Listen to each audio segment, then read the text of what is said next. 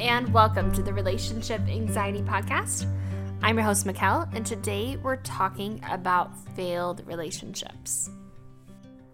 So, if you have a very type A perfectionistic personality and you live in a world that tells you how important love is and having someone to spend the rest of your life with, you likely value and want more than anything else in the world a successful relationship. And you are terrified of having a failed relationship. So many of us get stuck in not being able to commit or move forward because we're afraid we could fail. And fear of failure can really cripple us in a lot of aspects of life. Like we might have a sport in high school we wanted to play. Like maybe you wanted to do soccer but you were really afraid that you might not get on the team. So you just didn't try out at all. Or maybe you were afraid of not getting the job you want or failing at a certain class. So you just avoided applying or taking the class. Now, we see sometimes the fear of failure holding us back from things that we want in little areas of life, let alone relationships. The one area that we've been told matters more than anything else. And not just relationships, but the one relationship.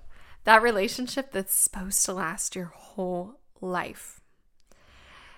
So, when I talk often to my clients, one of the biggest fears that comes up that's been keeping them stuck is the fear of having a failed relationship.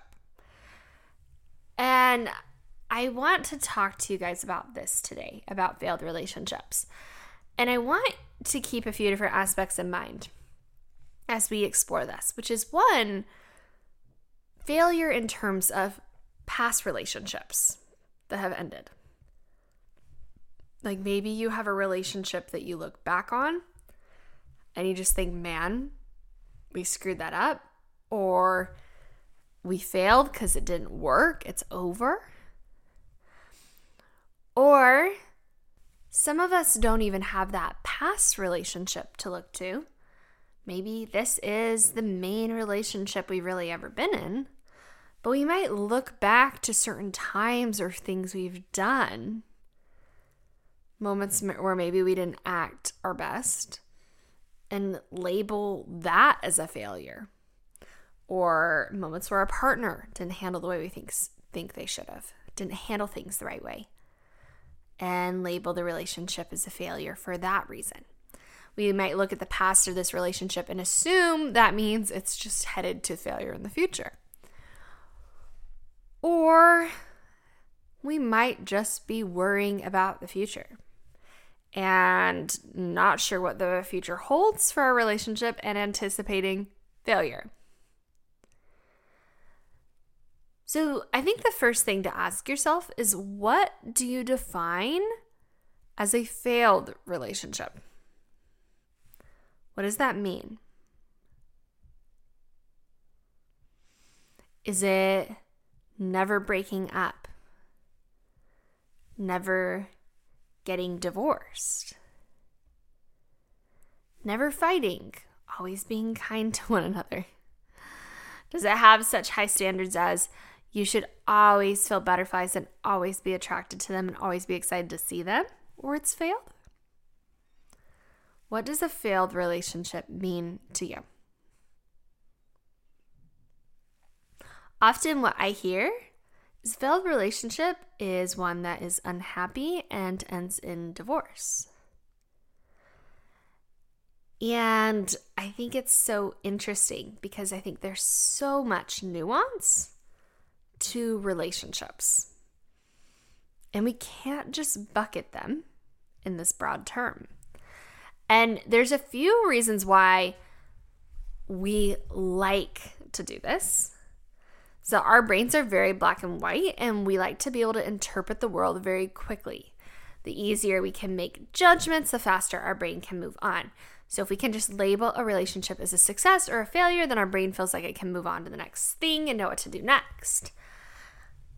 And I want to offer that looking at relationships in this way, while it might be easy or convenient, is not always the most useful. So, first, I think it's important to kind of test for you is when you think about a relationship as failed, like when you look at moments in your past relationship and in the past of your relationship as a failure, or you look at past relationships as a failure, or anticipate failure in the future how does it feel? Does it motivate you? Drive you to work more towards that successful relationship? If so, great. Use it. But if you are like me and thinking about a failed relationship feels heavy feels discouraging, maybe hopeless, or stressful, or pressured, it might not be the most useful way to look at it. And I want to offer you a few reasons why I think we do ourselves a disservice to simply put relationships in the bucket of successful or failed. So, the first thing is whenever we're determining something as a success or a failure, we're making a judgment call. So, if you think about in terms of a competition, let's say dance,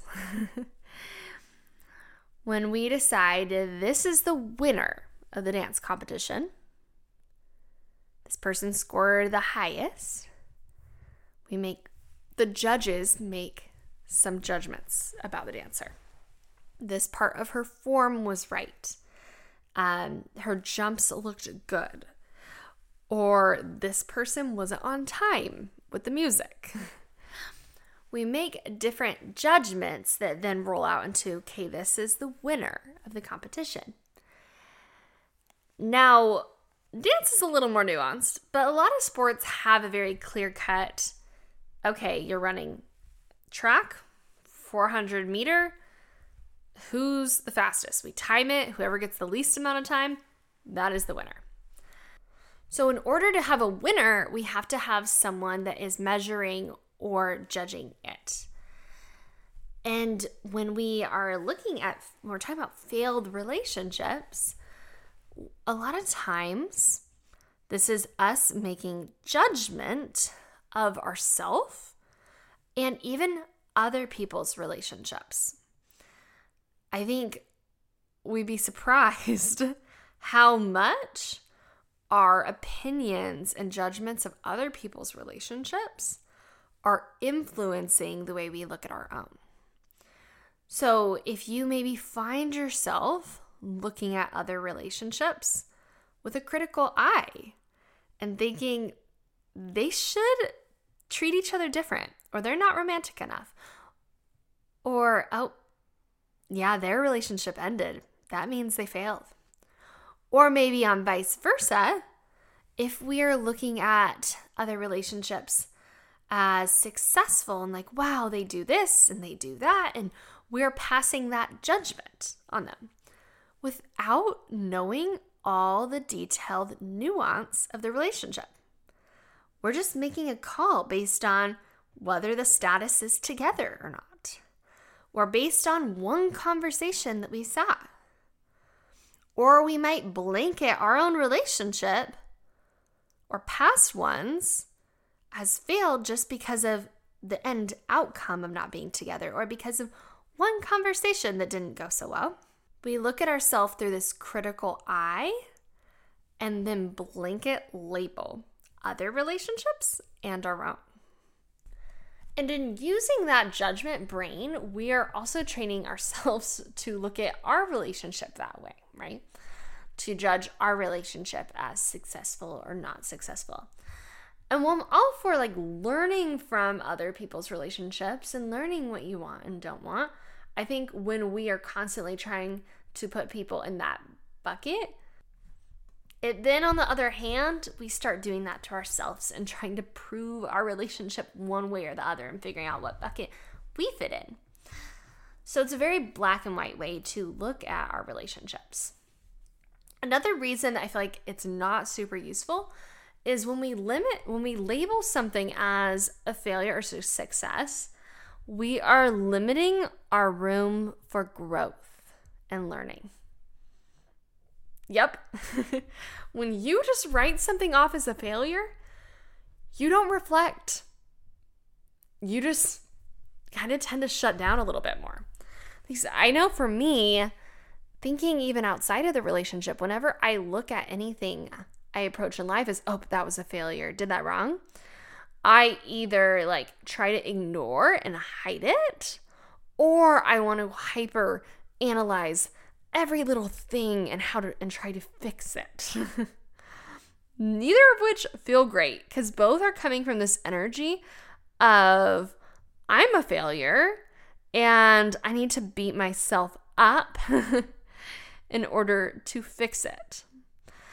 And that beating and tearing yourself down not only does not inspire you to improve or actually learn, actually just really makes you more hesitant to go out and try again. And if we put something in the success bucket where we're like, yep, our relationship's successful, now what we're doing is we're restricting ourselves from actually seeing areas and room for growth. Like if we've just decided, yeah, it's successful, then we don't see any need to improve more or find areas to work on it. And so to label ourselves that way is limiting. Much like almost to say a sports team were to win their game and be like, yep, we won. And then that was it. We move on and don't do anything with it. Like that was a success. And then they don't look at how did each individual play go? How did I execute here? where were we maybe not in sync? And this is what professional athletes do, right? Is they break down their performance afterwards. They don't just simply write it off as that was a win, yay, and that's it. It's like no, let like let's understand what went right here and what didn't in order to improve for the next game. And because they know that's how they're ultimately going to put themselves in the best position to win more games to continue to have success. And so often, I think success and failure feels like this thing just outside of us because we're not willing to reflect on what is working. How did I create this thing that is working so well? And what are the aspects I want to improve? We just kind of blanket label it and move on or overanalyze from trying to beat ourselves up. So when we look at something as a loss, it's interesting because we actually have as humans what's called a loss bias. So what this means is, you know, naturally when we like feel like we won or we had a success, it feels good. And when we feel loss, it feels bad.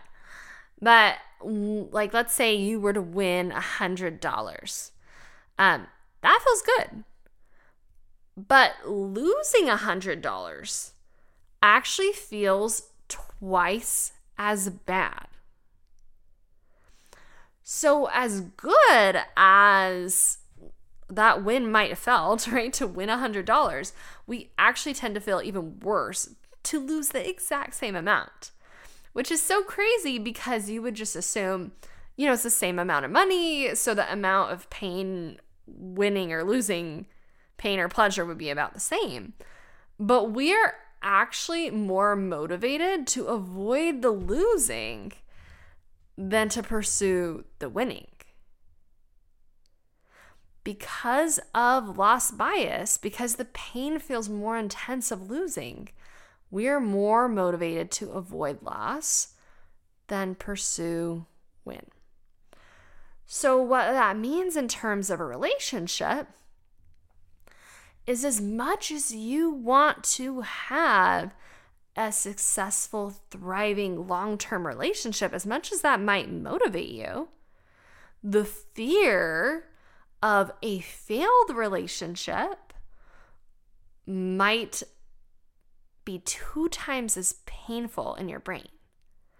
So we might want that successful relationship, but not as much as we want to avoid the failed relationship.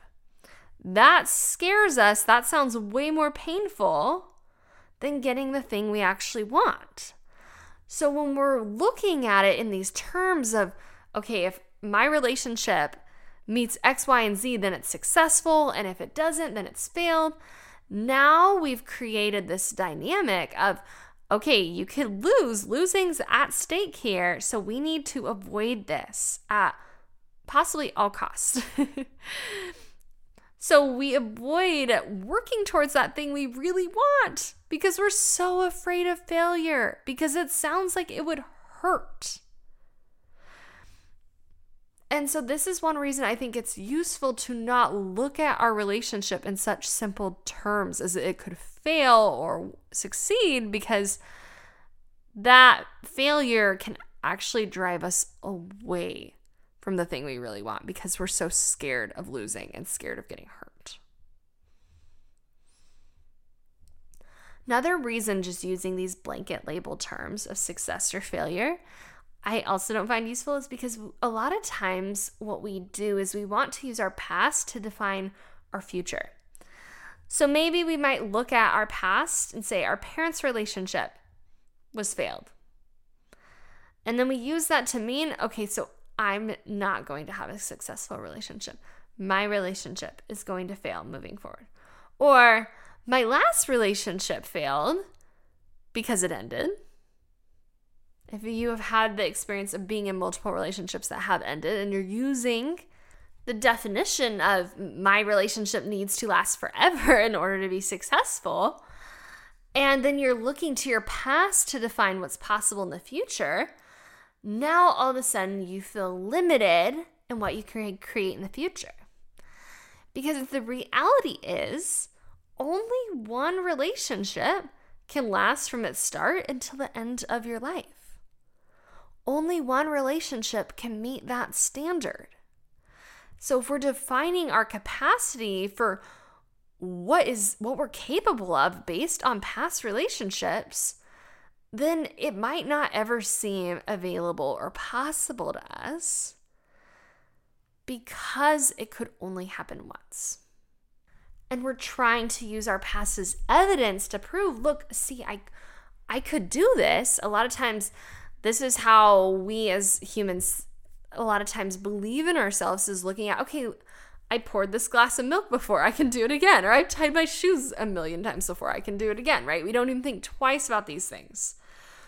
But this becomes problematic when we're using, trying to use past relationships to prove what's going to happen in this one, right? Past relationships have ended. Now we think that's all we're capable of is more failed relationships.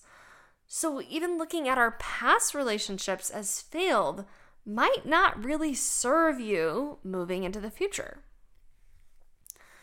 And ultimately, if you're very perfectionistic and afraid of failure and only okay with success, our fear of failure might cause us to avoid playing the game altogether. We might become so overly cautious in relationships and with love that we might avoid moving forward in them or even avoid entering them altogether. Ultimately, because we don't want to look stupid. We don't want other people to judge us. We're afraid of what other people might think of us if we have a failed relationship. how they might think less of us as a person. And I think this is something to ask yourself is even what do you think it means about you if you have a failed relationship? Because when we start labeling our relationships as we failed, now we start making it mean things like something's wrong with me, or I'm unlovable, or I'm not worthy of a relationship. I'm not safe enough for others to trust. Whatever it is, a lot of times it's not just as simple as, yeah, that relationship didn't work out or it failed. It's, and this means something about me as a person. This means I'm not good enough. So rather than blanket labeling your relationships, other people's relationships, as simply success or failure, so an offer is looking less black and white at it and less good or bad and allowing yourself to see more of the nuance Like some other things to consider are what is the learning or growth that occurred through the process of that relationship? What did I learn? Who did I become through the process of that relationship? What opportunities or experiences came to me with that relationship? How did I shift as a person? How did that experience get me closer to what I want? What did that relationship teach me about love? What did I learn about myself? What went well? What successes and wins did you see? What were the areas for improvement? What are things that you want to practice and do better next time? What are those opportunities that you see? And when we start asking ourselves these kind of questions, rather than like simply labeling it as I failed and using that to determine what's available to us moving forward, is allowing ourselves to genuinely see the growth to see how we had success and wins in relationships that didn't last till death. Or maybe learning from it in a way that can better serve us going forward.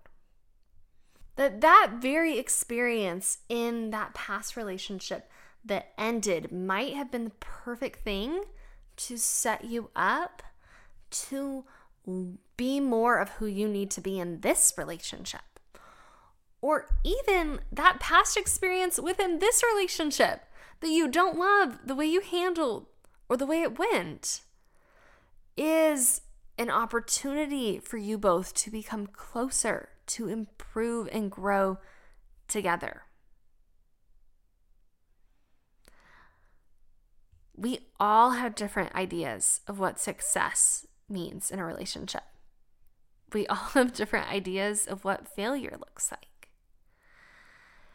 And ultimately, it's up to us of whether or not we're going to label our relationships that way, of whether or not we're going to live our life in fear of having a failed relationship,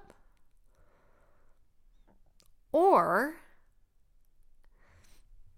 if we are going to just be grateful for the different experiences along the path of our life, and to know that the pursuit of what we are looking for, that relationship you are really wanting to create, matters more than our fear of other people looking at it as a failure more than our fear of what could possibly happen in the future, is that desire to have that relationship that we ultimately really want. All right. Thanks so much for tuning in today, you guys. Have a beautiful weekend. We'll talk next week. Bye.